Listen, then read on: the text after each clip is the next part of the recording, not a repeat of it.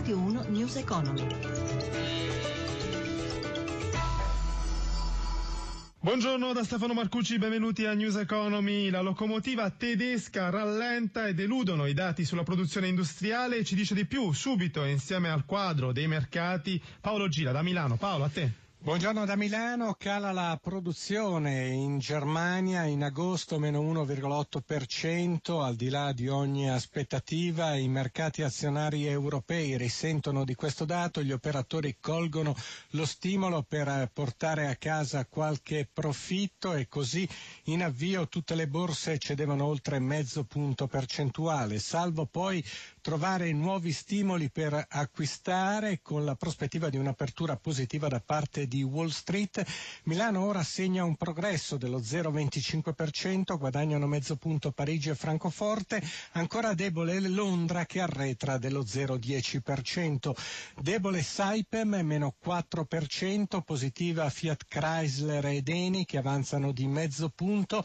Bene anche i titoli del comparto bancario, in acquisto ancora Rizzoli e Mondadori che crescono rispettivamente di mezzo punto e del 3,5%. Stabilità sul versante dei titoli di Stato con lo spread a 112 punti base, il rendimento dei BTP a 10 anni all'1,68%, euro contro dollaro poco sopra quota a 1,12. Grazie a Paolo Gira da Milano. Commercio internazionale, firmato l'accordo di libero scambio tra gli Stati Uniti e 11 membri del Pacifico. Insieme questi paesi coprono il 40% del PIL globale. Con l'Europa invece le cose vanno a rilento. Anna Trebbi.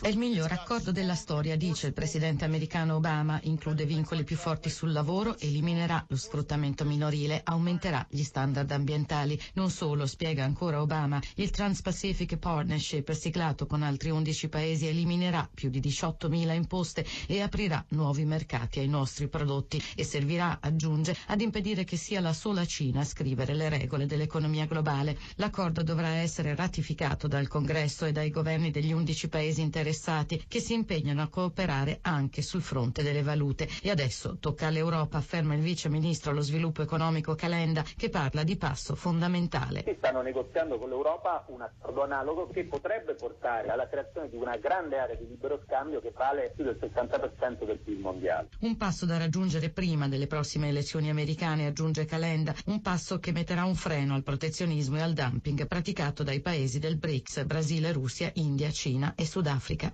Un progetto incentrato sulla formazione per preservare e incentivare la pesca artigianale nel Mediterraneo e il ricambio generazionale, un'iniziativa di Lega Coop con partnership in diversi, in diversi, paesi del Mediterraneo, fra cui Egitto, Libano, Tunisia.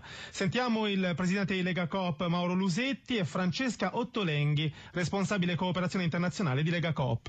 Progetto che qualifica il ruolo di Lega Coop e la sua natura internazionalista, nel senso che abbiamo coinvolto in questo progetto diversi paesi nell'area del Mediterraneo con lo scopo di sviluppare un ricambio generazionale della pesca tradizionale che come sappiamo è un elemento che unisce i popoli del Mediterraneo. Questo progetto è fondamentale, Ready Fish, per l'imprenditoria giovane che possa quindi risollevare questo settore aggredendo altri servizi quali quello ambientale o quello turistico turistico, addirittura anche quello di ricerca, perché loro sono gli unici che sono sempre in mare, che quindi possono anche raccogliere dei dati che poi dopo norma, insieme ovviamente agli organismi e amministrazioni pubbliche, Vicenda Air France, lo stesso presidente Hollande a intervenire dopo l'aggressione ai manager del gruppo ad opera dei dipendenti, violenze inaccettabili che ledono l'immagine della compagnia, ha detto il presidente francese, i dipendenti protestavano contro il piano di tagli dell'azienda. Intanto i sindacati chiedono al governo di intervenire e scongiurare i 2.900 licenziamenti nella compagnia prendendo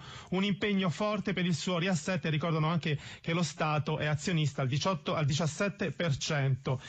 News Economy a cura di Roberto Pipa Stefan torna nel pomeriggio alle 18.02, grazie per averci ascoltati, grazie a Cristina Pini per la collaborazione, a Gianni Tola in regia, da Stefano Marcucci, buon proseguimento su Radio 1. Radio 1 News Economy.